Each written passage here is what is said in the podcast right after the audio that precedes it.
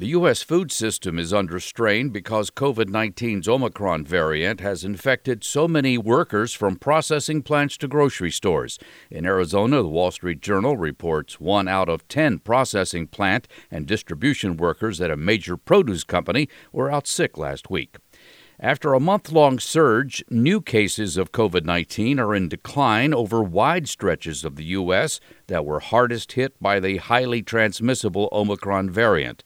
An analysis conducted by Reuters suggests the virus, at least for now, could be fading out.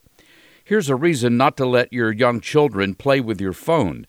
A New Jersey woman was browsing for furniture on Walmart's website but had not purchased any of the items in her shopping cart but her two year old playing with the device reportedly submitted the order totaling $2,000.